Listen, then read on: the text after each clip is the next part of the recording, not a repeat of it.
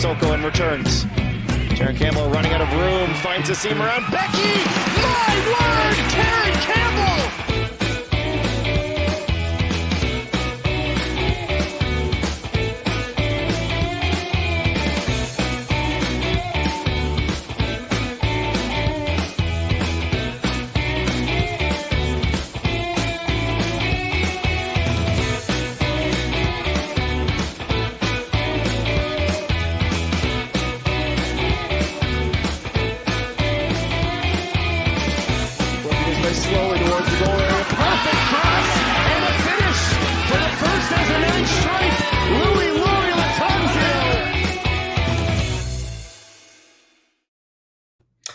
Hello and welcome to another edition of the CPL Newsman Show. Christian Jack, alongside as usual, Charlie O'Connor Clark. On this week's show, we recap a week of all four games this past long weekend.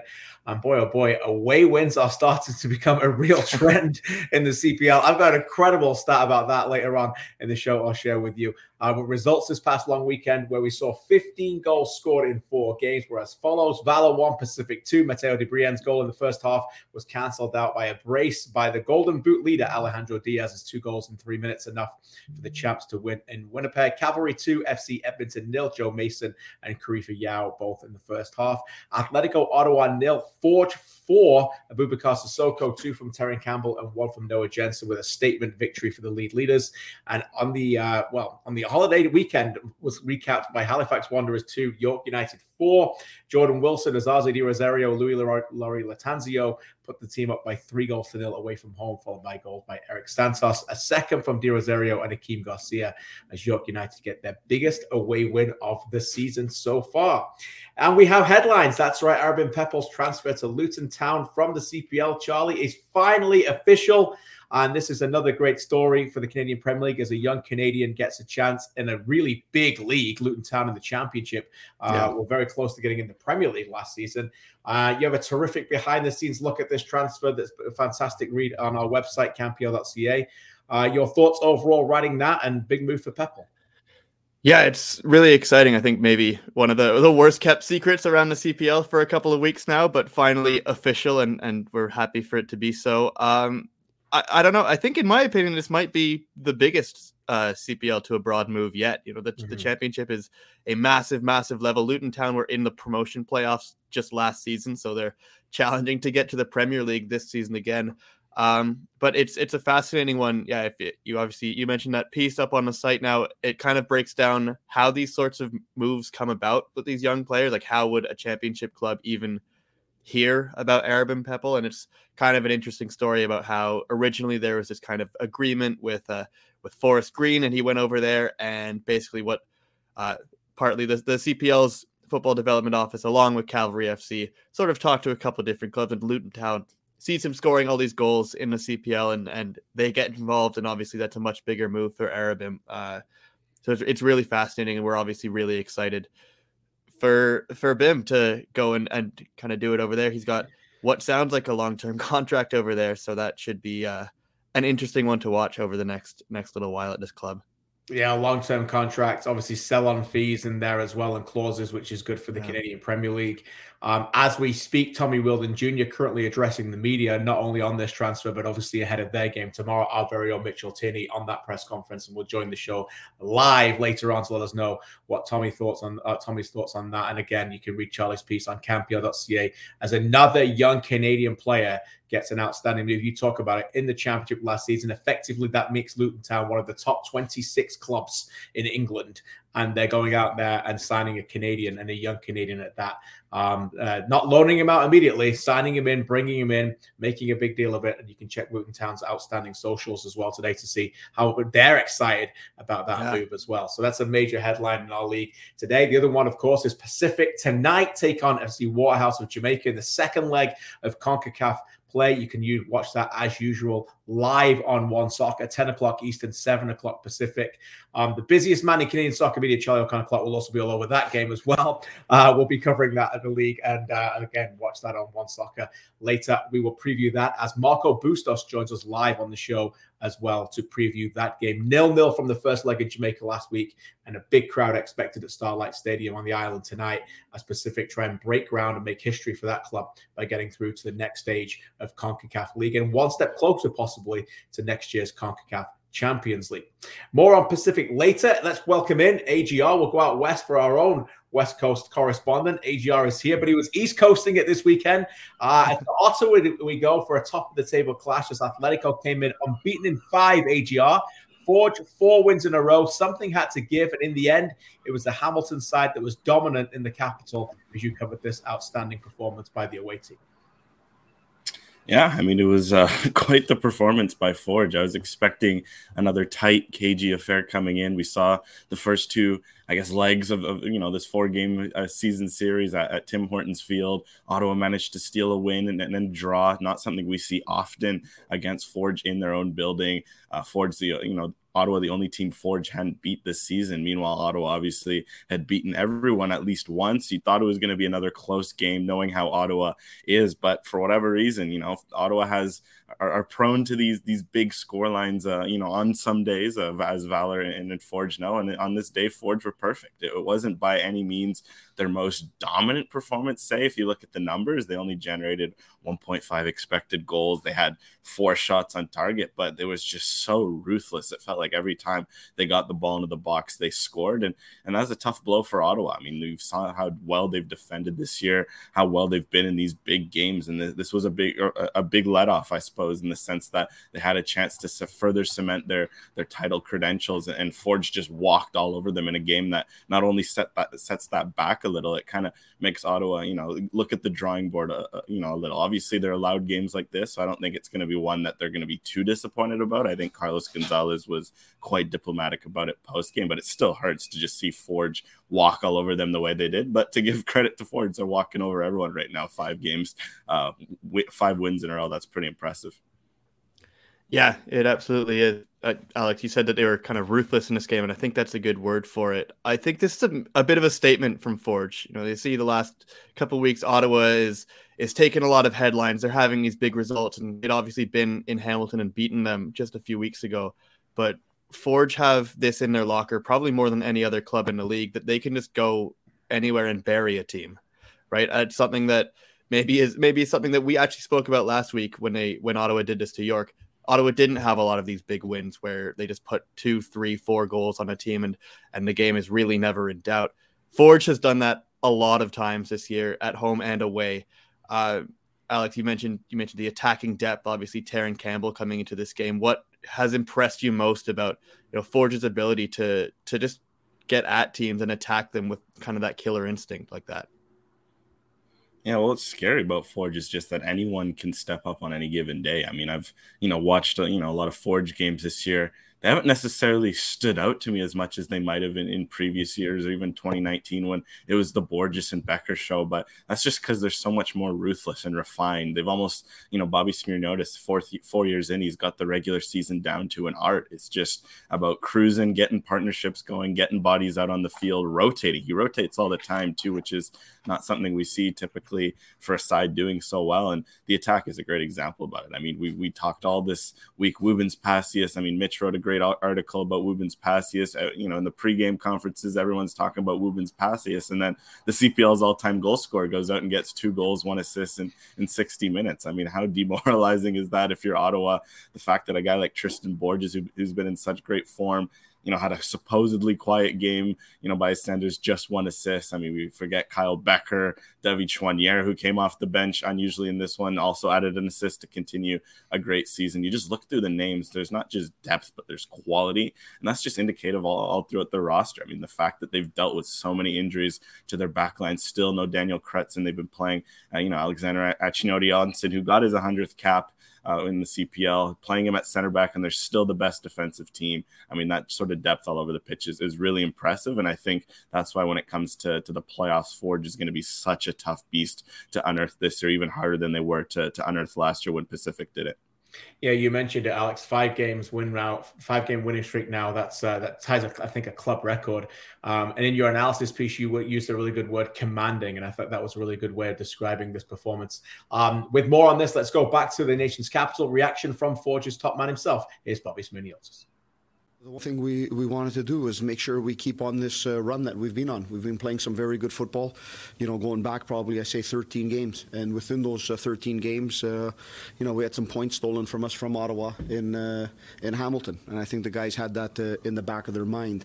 And not so much of a, you know, a revenge for the game, but uh, how we make sure that a dominant performance turns into three points. Uh, so we needed to be a little bit more forceful in the way we were going to the goal and how we made our movements. And that's, I think, the one thing we tweaked today. And we knew that if we can get the first goal, that changes the dynamic of the game and a little bit of the game plan of, uh, of our opponent today, who's been doing a fantastic job this season. And I think the guys did that. You know, we were up 2 0. Um, that starts opening up the field a little bit more and, and gives us the spaces uh, that sometimes we need to play. But even before that, I thought our guys were excellent tactically. They got into the half spaces uh, where we needed to be in what was a little bit of a congested midfield in the way they started, um, with one uh, extra midfielder uh, between McKendry, Bassett, and, and Sissoko, a little bit different uh, a look than they usually have. So the guys were excellent in, in getting out there and getting attacked tactically done. And, you know, it's what we've told them. We've been playing some good football. It's not so much about uh, being at the top of the table, but it's, uh, it's getting these wins. And now we're up to 10, and uh, we need to keep on adding to that very, very impressive performance, and it's been a good run from them. They had a brilliant run in 2019, but this run right now and their attacking flair, I think it's pretty unique to see just how good they are. Think about this: nine wins from their last 11. The only two they didn't win were the home games against Valor and Ottawa that Bobby mentioned there. They feel like they dominated those games, but just couldn't put it away. But in those nine wins, that's 30 goals scored in those nine games now, uh, which is remarkably impressive for this team. Uh, you mentioned it as well, AGR. Before we get back to you on this, Terran Campbell, two goals and an assist. He's in great form again. Let's go back and hear from him after this one. Uh, it was a big game for us. Uh, we knew coming today uh, we have uh, games in hand, so if we got to win today, we could go top of the table with that. Um, so it was just a big game for us, and we were all ready for it. And we came out with intensity, and we stuck to our game plan of just playing football and the things will come, uh, the goals will come for us. So eventually they did, and uh, turned out our way today. We should stress nobody, and I mean nobody, has torn this team apart, Ottawa's team like that. I mean, even the Valor game, Ottawa had a different looking team. It was a different kind of matchup.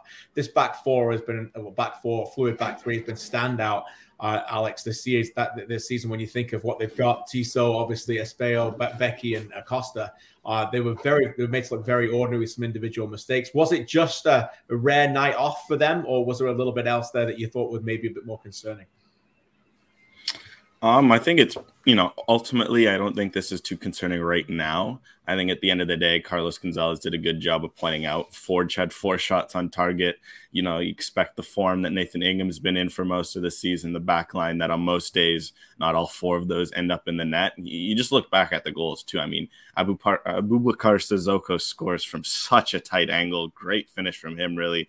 Uh, it can't be said just the way he curled it between Ingham's hand and leg uh, to make it awkward. Even look at Terran Campbell's goal, the way he scored from that angle. That's not a shot he's putting in uh, all the time. So I think for for Ottawa's defense, they showed you know philosophically what they're doing. For the most part, it continued to work. They kept Forge to the to the lower chances. I mex- mentioned the xG as well. The xG wasn't exactly high. I think that was more just an indication of Forge's quality. I think the one worry for Ottawa though is in some games when it tends to rain, it really pours. I think of you know that that Valor game where you know they have an off night and it turns into six one. Not only is that just you know demoralizing those sorts of results, but you know goal difference and those sorts of stuff they always matter. You know at the end of the day, you want to have a good goal difference. You want to not be letting in six goals in a game like that, or you you know you look at other games where just when they're not at it, you know when they lost to Edmonton to give Edmonton their first win, or even in this game when it's not you know when, with Ottawa you have to give them credit because they've been on in so many games. But one thing to watch for is when they're off, it's you know it's not been pretty. And say another example say Forge in Ottawa meet in the first round of the playoff. You know it's still very early, but it's very much a possibility. First leg you go down four 0 versus two 0 it's the, the second leg is a whole different story and you can't be allowing those results to snowball so if there's one thing if if i'm carlos gonzalez i'm looking at it's hey every team's allowed to have an off night. Everyone around the league has off nights. You watch Cavalry, you watch Forge, Pacific, they have off nights. The difference is you can't let it snowball like that. Even if you're going to lose, make it a 1 2 0 loss, make it something where you can really take something from it and go into the next game. And I think that'll be something they'll, they'll look to learn as they, they prepare for, you know, what looks to be their first playoff run at this point, although it's super early and they still have to keep up their form from, from earlier in the season to make it such.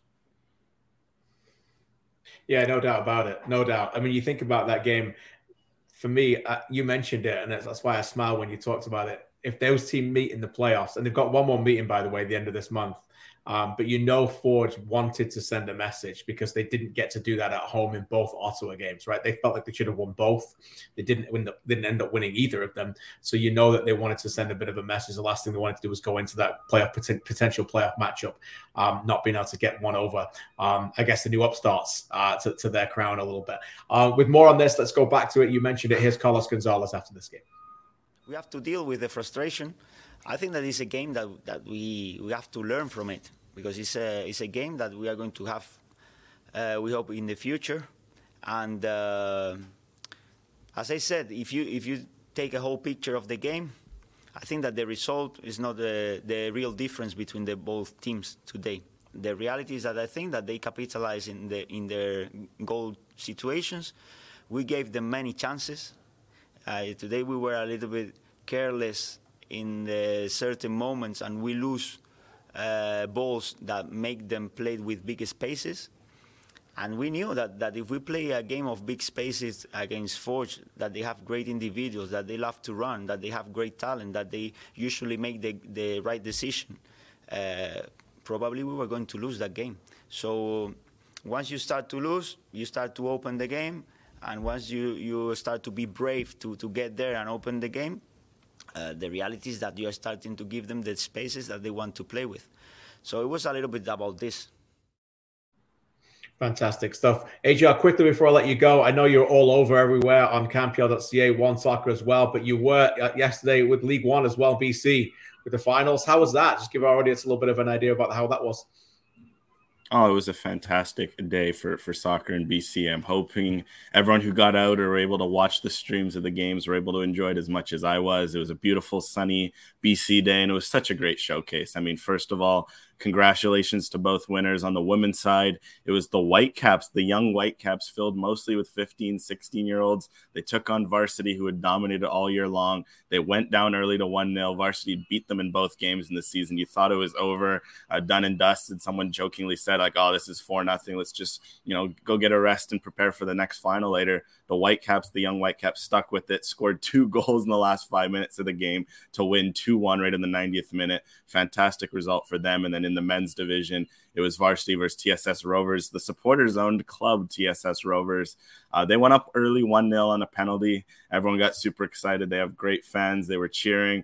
Varsity got one back, uh, you know, 70th minute or so, goes to penalties right in front of the, the Rovers supporters. The Rovers win it with a nice save from uh, their goalkeeper, Justin Sandu. All the fans storm the field. Uh, they get to lift the trophy. They actually gave the trophy right away to the supporters as well to, to lift it. So, two great games in the women's and men's division. It's going to be awesome to see uh, this league grow. I think uh, this later this year, varsity gets to go to the interprovincial championship as well between uh, you know PLSQ League One Ontario's women's league. So that's going to be an awesome showcase. But in terms of League One BC itself, it was such a great uh, you know just finals and, and, and atmosphere. Sixteen hundred fans showed up to the first ever final. And I'm just so excited to see what this league can become in future years. Because for year one, I think uh, they, they they surpassed most expectations that they probably set out as usual, well said, my man, and that's the truth. 1,600 fans supporting the fabric of youth of football and soccer in this country, men's and women's. That's what it's all about, and building a culture in the great in the great country that we have and the sport that we love as well. So, all levels. That's why we're here to talk about it.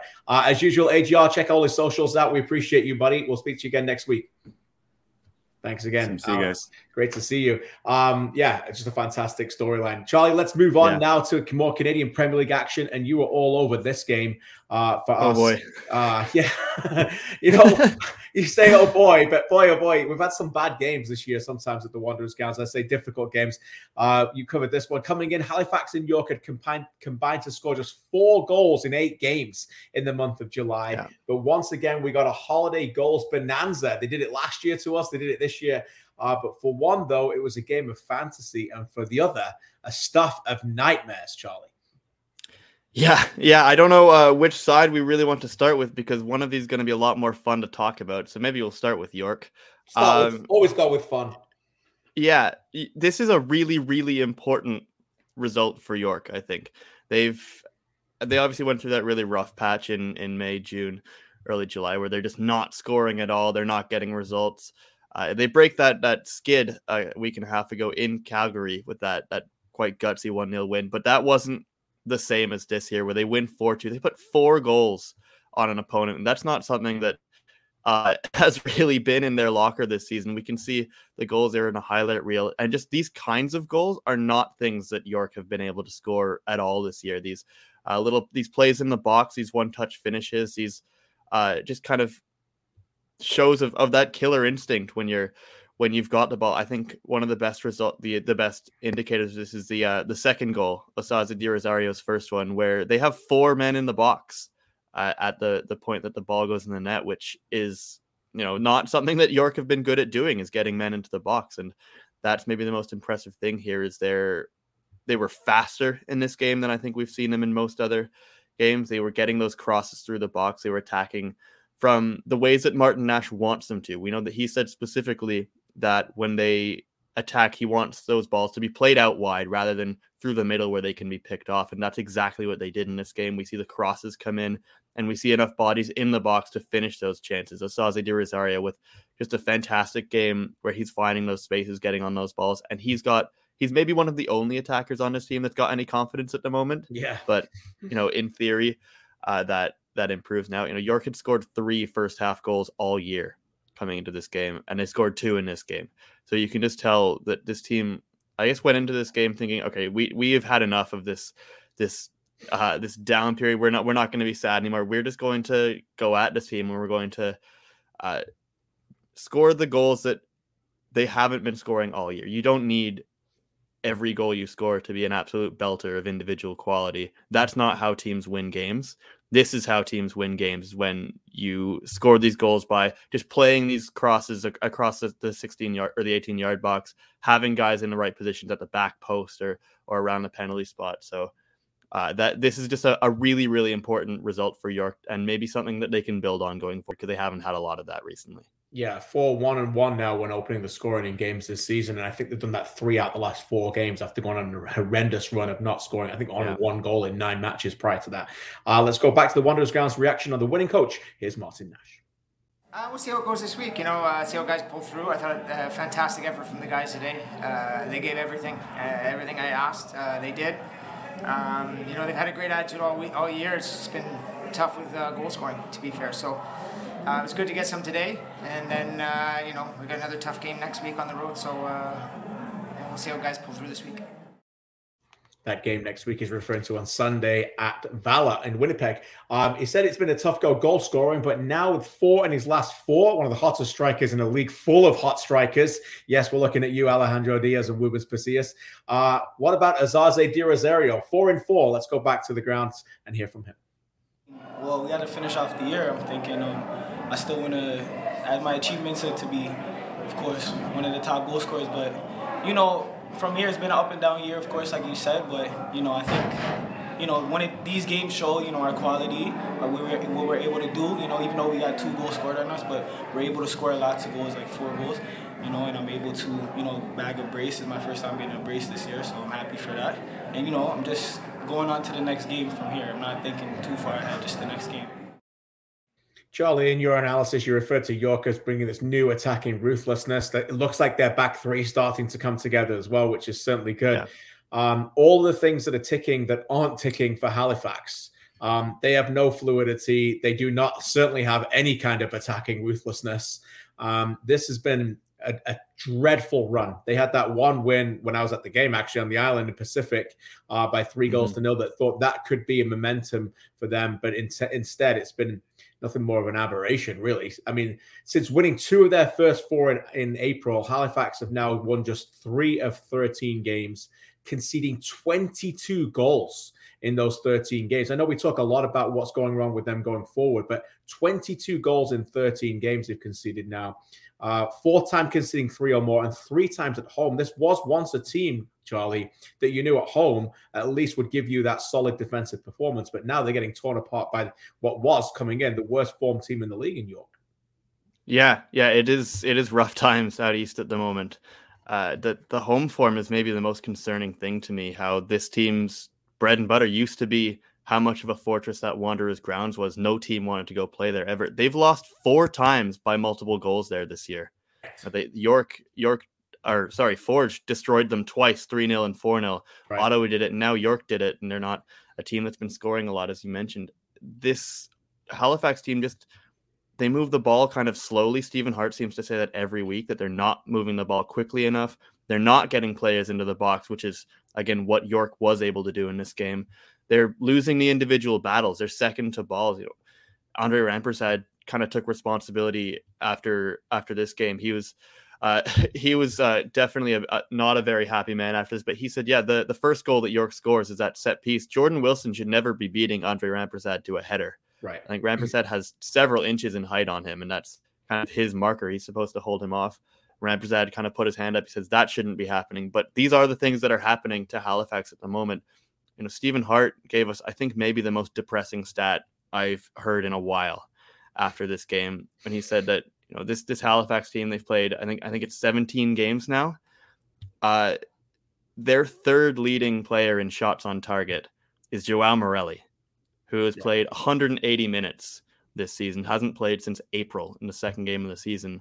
Uh, that's not good enough no. for this team, right? They just can't seem to find those chances. They have they they'll have the ball. They'll win balls very well in midfield as they always will. Uh, they'll get the ball sometimes into the attacking third, but then they just run out of ideas when they get there. Right? They can't put the ball on net. They can't put the ball in the net certainly, uh, and and just it, it's kind of I don't really know what the solution is. Obviously, you hope that that Fumpa Mwanwe comes in and, and continues to play as he did. I thought he actually did have another bright performance, especially in the first half of this game. Uh, he had a couple of those chances, and maybe if one of them goes in, it's a different story. But at the end of the day, it's uh, it's it's, it's sad times in Halifax because this is really has really been a rough period for them. Yeah, collectively look very, very lost right now. You referred to in your analysis Stephen Hart being very somber, um, and I thought that was a really good word for that too. Here is the reaction of the Halifax gaffer after this one. No, I, I don't think we have. Uh, we really don't have any excuses. When you when you look at the game, I was I was just going over uh, the, the chances. The you know you have to you have to to realize that uh, the the, open, the opening chance of the game we got two two chances and uh, we didn't we didn't hit the target, right? And uh, if if you take one of those chances, who knows what would happen, you know? And uh, a number of times we got into good positions, but we didn't we didn't test the keeper enough. We didn't score, but uh, we were going over some some statistics uh, two days ago, and Morelli hasn't played since the second game of the season, and he's our third leading uh, shots on target player still. So that alone should tell you that uh, you know where, where our problems where our problems lie. We'll end on a high and shout out to friend of the show, Jordan Wilson, for his goal. The first goal as a father, his first game as a father, yeah. and scores right away. So fantastic news uh, for him. Uh, bring in our own Benedict Rhodes next. Uh, Benny, great to see you from Halifax. We head to Winnipeg, uh, where Valour had the week off after a grueling travel schedule previously. This time it was Pacific who were the ones needing to rotate and refresh, stopping off in Manitoba from Jamaica and CONCACAF play. This was a significant match for Valour in their attempt to threaten the top four. But in the end, Benny, the performance was good enough to get it, but somehow the result did not work out. What happened? Yeah, that's a good way of saying it. They they they really needed a result here, I think, to to really cement their spot among those kind of leading group of four or five teams. And uh, they, they got off to a good start here, as, as you see if you're watching on on YouTube. There, Matteo de Brienne scored his second goal of the season, his first start. But he was very good in this game, and the first hour or so of this game, it was all Valour. Like Pacific looked tired after traveling. They they didn't look like they were involved at all in this game. It was, and they took them over an hour, I think, to get the first shot on target. Um, and and then as, as you're seeing here on the screen, they, they just Valor just collapsed with two goals in two minutes from Alejandro Diaz. The there's a red card I mean, just before that um, to to Daniel Escanio uh, for for a second yellow rather for for simulation and and that kind of changed the the outlook of this game. I guess Valor kind of just deflated and and Pacific took full advantage of it with two quick goals. Yeah, they certainly did. Two touches, two goals for the leading goal scorer in the league, Alejandro Diaz. That's how it's done, I suppose. Uh, we'll get to Pacific more in a second. Uh, but Valor are only halfway through their home games this season. They had one postponed, remember. They've scored six goals in seven games at home this season. Their XG is no different. It's 6.8. So they're not exactly not had a chance. They're not exactly creating those chances either. Um, but six of their next seven games are at home. So I guess by Labor Day, Benny, we're going to have an idea. What can you see um, in their opening hour performance that you think that can be encouraging? Because for an hour, as you said, they outplayed the champs. Yeah, they were they were kind of ruthless. They they were pressing everything. They were they were outrunning Pacific. They were outworking Pacific. And uh, if you do that against you know the reigning champions, you know you're you're in a pretty good place, I think. And you saw it on the on the goal for for de Brienne there. Like uh, Pacific player had the ball and, and four players just swarmed them. Uh, and and if, if, you do that, you know you're going to give yourself a good chance to win the ball back in, in a high position right outside the penalty area, and and uh, led to their goal. And and and they probably should have had a few more goals from from so similar positions, and uh, they just couldn't take advantage of them, and, and it cost them. Yeah, I, I, that's kind of the story. I mean, obviously, maybe maybe you you expect not quite that level of dominance in the first half, but you maybe expect Valour to come out on the front foot with Pacific kind of arri- having to travel such a long way from Jamaica for this game, and you know I'm, I'm sure that it's hard to to recenter your focus after a game like that onto a, a, road game in Winnipeg. But even still, I think that Valour did have you know the the adequate hunger that they needed coming into this game. They knew how big this was for them uh, in the standings in terms to of you know not letting that entirely get away from them. Uh, it's unfortunate for them that uh, they they come out of this with nothing and Possibly, possibly that fourth place spot is getting away from them, but there there are a lot of positives, especially that first hour. Nobody really, not many teams can do that to Pacific. Is you know push them back so much and, and take those chances, have those set pieces and things like that. Um, There's a lot so, to like about the team, no? Like yeah, I feel like they, when you watch them, they're in every game almost. It's just, uh, you know, I think Phil Dos Santos has done a, a, good job. They, they keep the ball well. They brought a couple of good players. Obviously, the, the red card made a big difference. We know that. Um, yeah. It just, it just feel like the, the next great step maybe is the one thing you talk about in sports is like knowing how to win games. You know, win, lose, or mm-hmm. uh, you know, play well or don't play well. Know how to win it, finish it off. You know, when you get that lead, and that's. uh that's something we'd have to figure out. Um, Phil Dos Santos after the game was pretty adamant in his, his appraisal of his performance. Let's listen to that.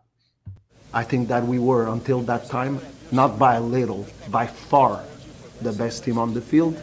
And even after going down to one, we managed to still, with a man down, be the best team on the field team on the field. That was suddenly echoed by his skipper, Andrew Jean-Baptiste, who again was very, very good in this game. Has been massive since they came back. Let's hear from him after this one. The first half, you know, says a lot. Uh, I mean, going toe to toe with the defending champs and, you know, a team that is obviously competing for winning the championship again. And, you know, they came to our home and we, we we put up with them the whole way through, and obviously we looked like the better team out there in so many aspects of the game. I mean, you know, they can make some excuses and say that they uh, they didn't have a few players on the field, and we could say the exact same thing. We had a uh, we had a young kid uh, that hasn't started many matches for us, and he came in put a goal a goal on them. So, you know, and that right there shows the depth of our bench and the quality that we're able to put out into the field, regardless of uh, if we feel like our, our best 11 isn't out there. So the young kid he referred to, obviously Matteo de Brienne, the young Canadian. What of Pacific, uh, Benny? They end July four wins from four, uh, 10-5 they outscored teams. Three of those wins basically away from home. Diaz got six goals in the month, same as Woobens Pacius, by the way. Two more. Uh, what did you see about this team that seems to be flowing with confidence right now? Yeah, you said confidence. That's that's a good way of saying it. They they know even if they go down that they're not ever out of a game. They'll always have the quality and, and the players capable of getting back into a game.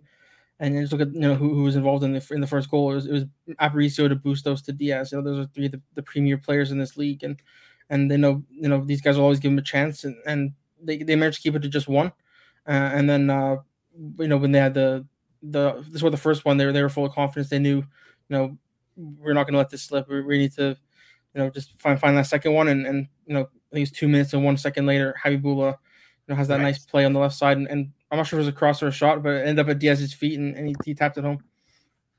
Yeah, this He's is what good fire, teams do, right? Charlie? He's on fire. He is. Yeah, sorry, go ahead. He, of course he is. This is what good teams do, though, right? We, you know, when when they when things aren't going totally their way, especially in a first half, they'll take advantage of of maybe a, a, a bounce that they get or, or th- something that does turn around in their favor, and obviously they they take advantage of of having the opponent on ten men almost immediately. Alejandro Diaz in such good form. All he really needs is a couple of touches of the ball, and he can put it in the net. Uh, you know, few, future in a couple minutes guest of the show, Marco Bustos, with a, a really great assist. Um, also, also we should we should mention as Finn has been asking in the chat. Shout out to Emil Gazdov for his debut with this Absolutely. club. I thought he was excellent, especially was in the good. first half under fire.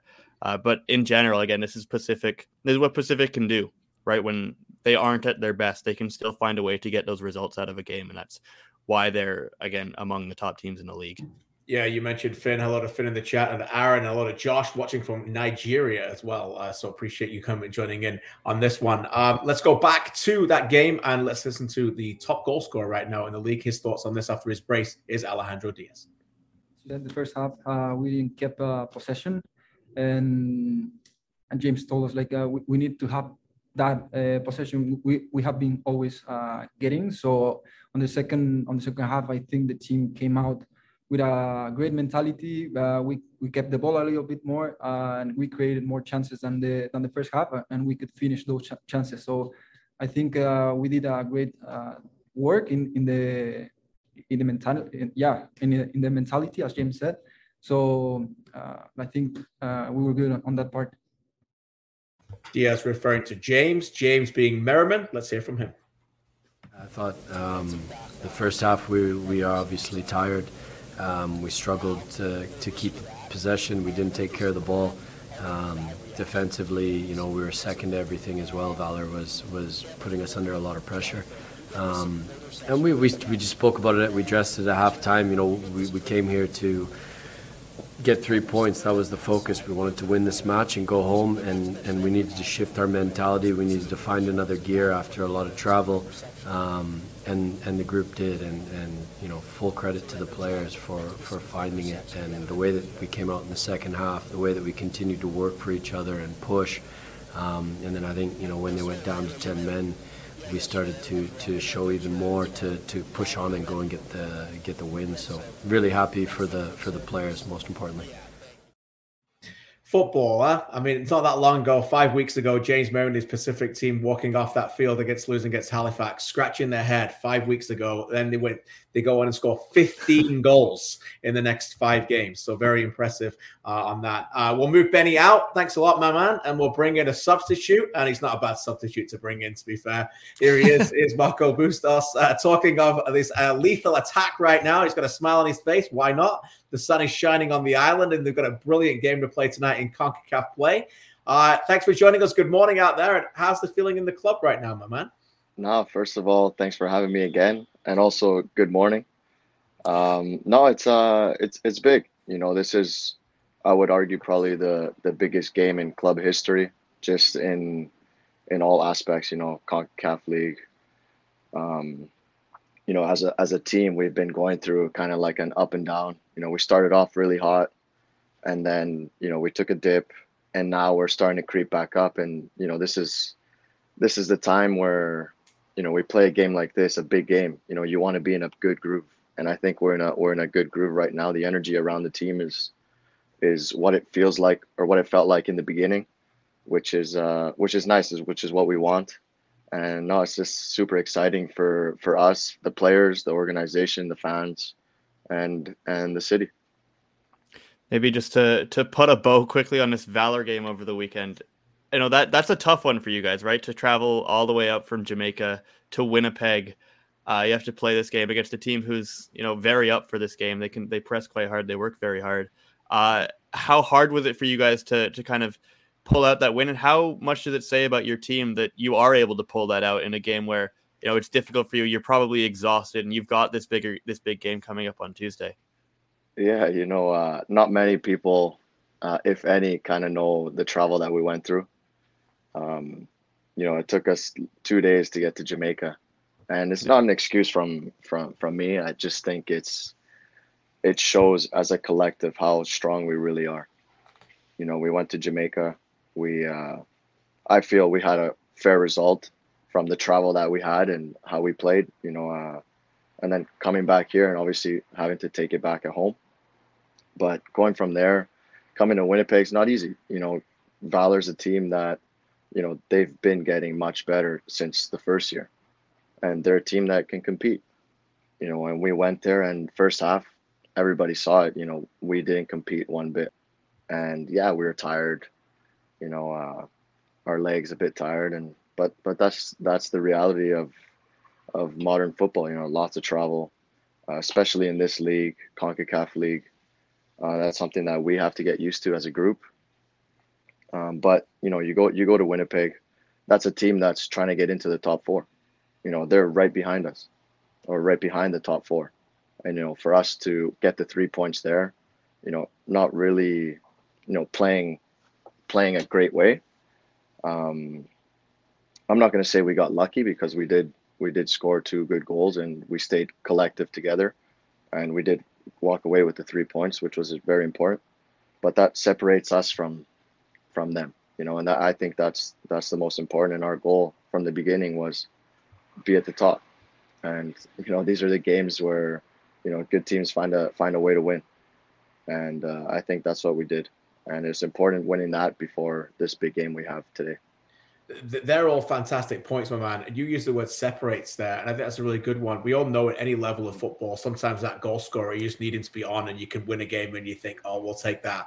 Diaz is up to 13 now, two goals, two touches yeah. on the weekend. The glancing header from your cross, I think, is a sensational goal. Not many people talk about how great a header that is, but what's it like working and playing with this guy every day? And has he got even better this year than he has last year for you?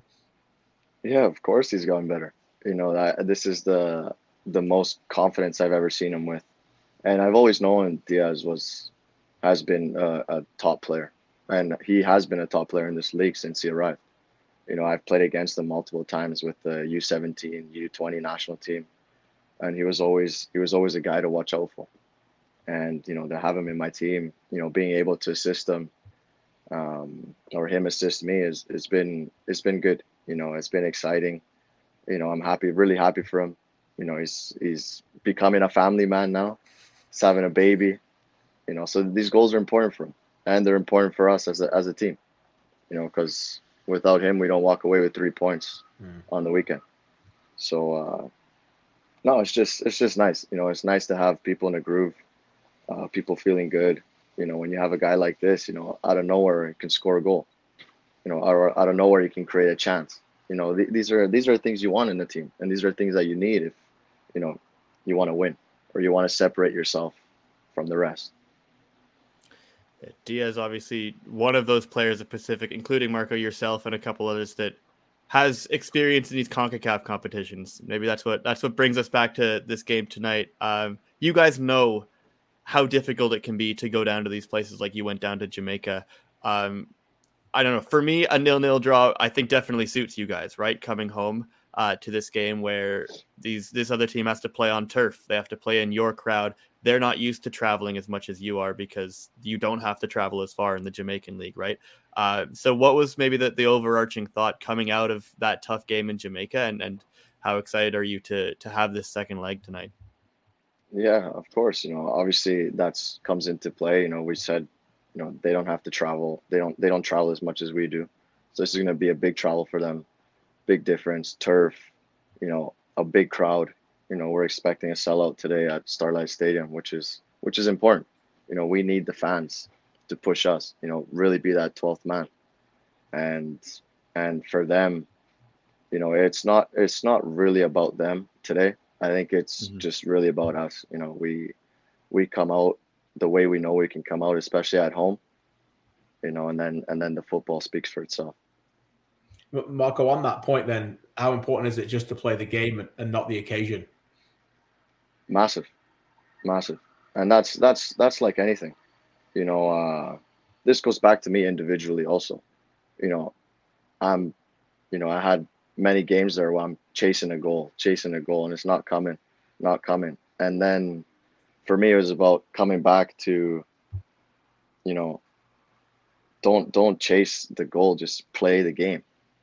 You know, and it's it's similar to you know, don't chase that goal, don't chase the three points, don't chase the win, just play the game, be about the process, and you know, if you do it in the right way, things will happen, and good things will happen because the people that work hard, you know, good things come to those people. And I think we're a team that that works hard, and and us individuals, we work hard. So you know, you just got to stay with the process. You know, start from minute one, and take it minute by minute right to ninety, because you never know. You guys, as a club, last year had some some massive games, some massive experiences. I know, Marco, it was tough for you to watch those from the sidelines, but I'm thinking of you know the the, the Whitecaps game, the two playoff mm-hmm. games that these guys played as a club, as a collective, how important is that experience in terms of knowing what to expect and you know a, a knockout game with such fine margins? You've obviously played in knockout games yourself as yeah. a player throughout your career. How important is it to to build or to to draw from those experiences? No, it's it's very important. You know, it's it's important because it teaches the individual to, you know, really be calm in in in, in the present moment. You know, the the game against Calgary, you know, we went right to extra time. We ended up scoring, and then we held we held the lead. You know, and that's that's something that, you know, it really shows that, you know, you got to really take it minute by minute, play by play, because you know we got one chance, we scored, and then that was it. We go to the final. So I think that's that that's important. You know, just the focus. You know, you have to be focused like like no other because you know this team scores today. We got to score two Yeah. you know so be defensively sound first before anything and then the rest will open up and i think that's an important message that's been that's been pushed around the group the last few days was defensively compact and then when the chances come they're going to come you know when we break transitionally that's that's when i think we're most dangerous as a as an attack and uh hopefully we just we're ourselves and and we just feel that net last one for you before we let you go. You mentioned it. You're in this competition because you're winners. You're champions from last year. Um, but you did all that on the road. You went to Calgary on the road. You did it there. You went to Hamilton. You did it there. It it almost feels like a little bit of a coming home party, you know, for you to celebrate tonight. I know you don't want to celebrate because you got your business to do, but you mentioned it, biggest game in club history for you. The fact that you're at home, you get to do this with those fans, and any fans who are thinking still about coming out. What's that mean to have a big event like this to happen at Starlight? No, it's huge. You know, I actually said this yesterday. You know, the the the game that this kind of mimics would be would be the Whitecaps game. You know, in terms of fans, the the atmosphere, um, you know, everything just going on around the stadium. You know, it being an event. You know, it's a big event. You know, it's a big event for the island. It's it's it's huge. You know, this is this this can mark another, you know, another stepping stone for the CPL for the island for Pacific FC.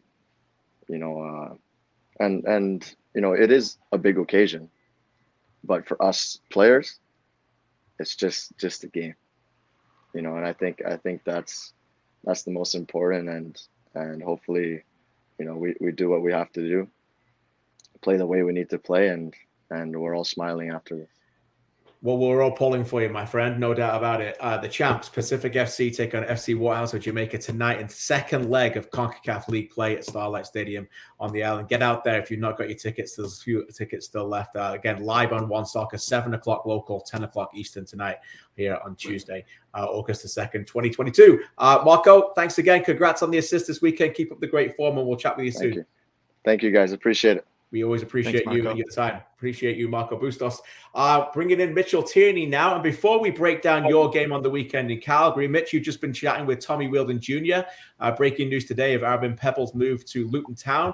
Uh, what's Tommy got to say about that to you when you talk to him?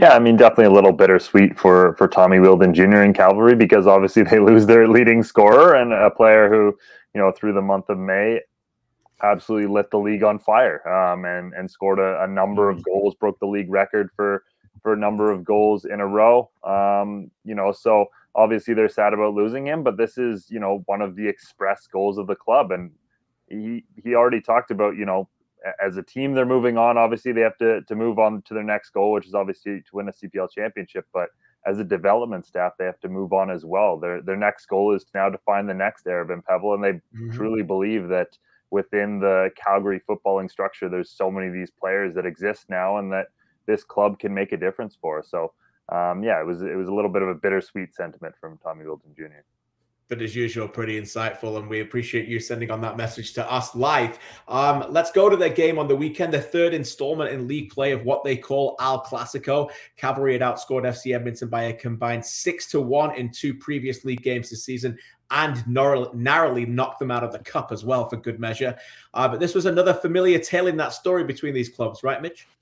Yeah, it was a little bit because you know the those score lines, as you said, now it's eight to one uh, in all you know in uh, in all competitions. But the the difference, uh, or eight to one in the Canadian Premier League, but the difference uh, is that it's so close. Like it's much closer than than it looks. Um, this this is the first goal here from Calgary. If you're watching on YouTube, and this came after you know a strong spell from from Edmonton where they really um, throughout the the start of the match. They had more time to prepare, and they really got on Cavalry. They were pressing them well. They had a few good interceptions, and then you know the experience of Cavalry wins out. And Alan Koch called this a match of moments, which I think is is very fair. Cavalry had you know two moments. They took theirs. Edmonton had a, a couple of decent chances. They weren't able to to convert on them. So there's where the experience you know rules out, but at the same time, there's uh, there's really some positives to be taking out of these performances from Edmonton because they're pretty close. They're, I know it's 11 now that they've lost to Cavalry, and Tommy Wheeldon Jr. said after the match he never intends to let an Edmonton side beat his side, but they're getting closer. It's got to happen eventually. I think. Um, it, yeah, I, I think Alan is right though that this is a game of moments. You know, it's it's a set piece which Cavalry scores probably once a game at this point almost. Yeah.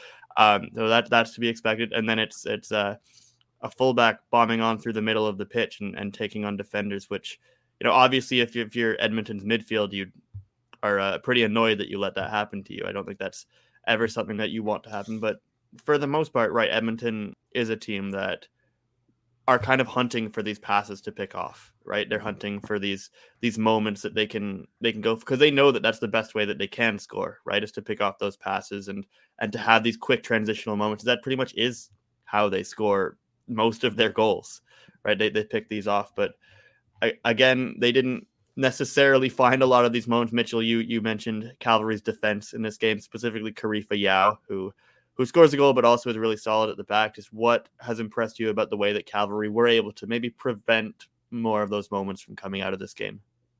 Yeah, I think there was an expressed goal within Cavalry that knowing that their fullbacks were going to get forward, that Vliet and uh, and Alarcon were going to push up the wings. There was going to be space in behind, and they knew Edmonton was going to try and do this. You know, the, the book on Edmonton is is obviously open, and and everyone is aware that they aren't dangerous in transition. So Yao and Klomp had to be very careful in defense. They had to be constantly switched on. Where you know, if if Vliet's going to make a pass here, if that gets picked off, where do I need to be next? And they did a fantastic job of. There was a few chances. I think there was one early on in the first half where Kamara breaks through, and it looks like a breakaway for a second, and then all of a sudden Yao and Klomp are all over him. He's got nowhere to go, and that chance is is cut out. And I think that was what happened um, pretty consistently for you know Cavalry and Edmonton in this match, and it's a good point on the defenders, the Alarcon run, because that's really where they've been able to find goals lately. Is five of their last six goals have come either assisted or scored by defenders, and you know when uh, when Bevan's out, when Mason's just coming back to form, when you've lost Pepple, you need goals in different ways, and having them from two very very good fullbacks offensively, and then you know you get your center backs up there on set pieces as they have all season. There's just another route to goal for Cavalry. Yeah, Alarcons look really, really good. Talking of really, really good, uh, you know me, guys. I will talk about future Canadian international career for Yao anytime. Uh, but no one wants to hear from me. Let's hear from him. It's a great feeling. We know that Edmonton and Calgary, it's like a rivalry. So to beat them again, just feel good, and we, we go back to the to the winning ways. So that's an incredible feelings. Love, love, love that player, by the way. Um, uh, if FIFA came down with a mandate tomorrow where they said a domestic league has to have one player go to the World Cup to represent their team, which they should do, It's by the him. way, it's him. Uh, yeah, get Karifa Yao on the Canadian men's national team fast uh, and get used to him because he is a star. Um, go back to the uh, to Spruce Meadows and reaction from the winning boss, uh, the aforementioned Tommy Wheeldon Jr. I think it was a very professional and clinical performance from the lads. They've been, you know, one bad week doesn't make for a bad season, but uh, we talked this week about, you know, form is temporary, but class is permanent. I think today we knew that Edmonton would come in and give us everything they had, and, and I think they did, in fairness to them. Credit Talon and his staff because they made it tough for us, but I thought we were clinical with uh, our game plan and our game management at the end to keep a clean sheet. If we're not going to score three or four, we just made sure they didn't, and I thought that was uh, what was pleasing today. Tommy, of course, referring to the three game losing streak that they were on heading into this game. Uh, but Mitchell, you covered it. They get the Wild Rose Cup, three wins and three from them.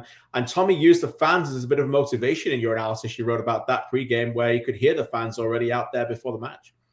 Yeah, he said, you know, the, there was a bit of a lightning delay, so um, that meant that you know the the fans and their supporters and there go under the the roof, and apparently it was very loud. You could hear it echoing through the entire stadium um, because of that, and, and otherwise the atmosphere was just incredible. You know, I obviously caught it on TV, but you could hear right away it was like, wow, this feels like a proper Cup final atmosphere. And so Tommy said he just opened the the, dro- the door and he said, "Listen, that's who we're playing for. This is a supporters cup. It's made by them. They want to win it. Let's go out and do that for them." And yeah, they went out and did. FC Edmonton in the middle, though, now of uh, what is a six game away stretch. this has been a tough stretch for them. But as you guys, I think, alluded to perfectly, sometimes it's not about evaluating the results, it's about evaluating the performances. They still lack the ability to score those goals. But within those games, I think we're still seeing some real bright spots. And as we've said consistently, there are Canadian Premier League players regularly on this team going forward. Uh, with more on this, the reaction of their head coach is Alan Koch. Don't shy from difficult challenges and difficult questions. Uh, I've done this professionally now for 22 years. This is by far the hardest uh, project to be involved in um, because when you lose a game, you question everything. Uh, and I guarantee you, our players on the locker room right now are, are questioning how did we play? Why did we do certain things? Why did this happen in the game? I think when they pause, like we will, and reflect on it, the game really came down to two moments. Uh, a set piece that we didn't manage well. We're going to make mistakes. That's part of the game. Uh, and allowing their fullback to push through and drive through the heart of our group. Other than those two moments, our young and experienced group went toe to toe with a fantastic team in this league. As usual, a brutal and honest assessment from Alan Koch. A lot of young players continue to shine, though, uh, and one of those players is Marcus Simmons. Let's hear from him. We were set out to attack straight from the get go, go forward, and don't be scared. We know that Calvary is one of the top teams in the league, and they're, they're a clinical team. Um, two moments, as Alan said before, in the game is what let us down, and we need to learn when we go down a goal not to get our heads down and just keep going. As usual, read Mitchell Tierney's outstanding stuff, CanPL.ca. Mitch, stick around for the end of the show if you don't mind. Let's put up the standings now uh, and a reflection that the front four are clearly starting to get away. Uh, Valour still have that game in hand, and as we alluded to, six of their next seven at home. We're going to find out this month what Valour's playoff credentials are like. Contenders or pretenders, we will know by Labor Day. Ottawa struggled on the weekend, obviously fall back to fourth after being top, and that is just shows you how close it can be, Charlie. Uh, you can almost throw a blanket over these, but the big number on this for me is that 23 goal difference of Forge, and that's the story right now, Charlie O'Connor Clark. Yeah, it is. It is pretty insane considering some of the other goal differentials, even in the top four, with uh, you know Atletico Ottawa having a, an even goal differential and Pacific being just three. I think for me the big number is also in Forge's line. For me, it's there's 16 games played, having Mm. two in hand on Pacific and Cavalry, uh, and still being top of the table. Uh, Forge definitely have fancied themselves all year to end up at the top of that table. There, we're seeing it manifested right now, and, and we always knew that they they pretty much had games in hand all season, and now it's they are rounding into incredible form, and and I think Pacific and Cavalry will both be really keen on on not letting them get too far ahead. They both have to win their games coming up as well to make sure that they don't let Forge ahead of them too much. Yeah, no doubt about it. Uh, that is the standing so far through this week, and here's look at next week.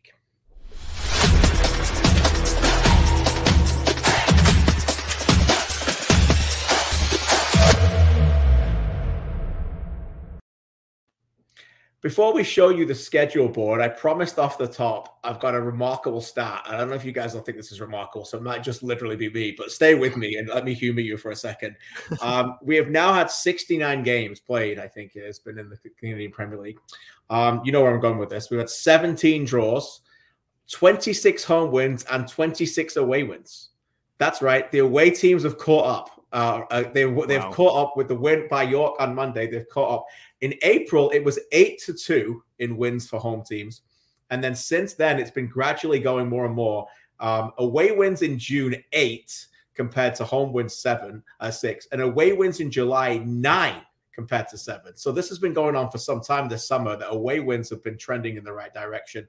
And now they've tied, they were down 8 2 in April, and now it's back up at 26 26, which is absolutely wow. remarkable uh, for me. Uh, read into that what you want. It might just be scheduling organizers, best teams playing away from home, but there is something to be said about uh, home field advantage when it's colder uh, so we'll see if that trends back in that direction when it gets closer to September and October. But keep that in mind, boys, because the predictor fans want to hear what you have to say about some of these scores. So let's put the schedule up. And as usual, it starts on Wednesday this week uh, and a massive game at home. Let's be honest. Uh, Valour take on Cavalry. That is a big game, no doubt about it. Can Valour turn around their miserable home form in terms of, in terms of goals? So we alluded to six out of seven in that one. So read into the stats all you like on that one. Um, we go to the weekend to pick some of these games. Forge against Halifax. And there was a game last season where Forge played Halifax with João Morelli, and Forge destroyed them 4 0 in that game, if I remember, or maybe 4 1. Um, and Forge were marvelous. And the way that they're playing right now, 30 goals in the last nine. I think it'd be pretty obvious to say that you might get 4 0, 4 1 again in this one. That's my prediction for you to give you a bit of a hand. Um, and for the boys, let's give you Ottawa Edmonton, Charlie. What are you thinking on this? Oh, this is this is an interesting. I think Ottawa are pretty hungry after that Forge game. They they need a bounce back at home quite badly. I mean, obviously, so are Edmonton after the Calgary game, but I'm going to go with maybe a maybe a three one for Ottawa.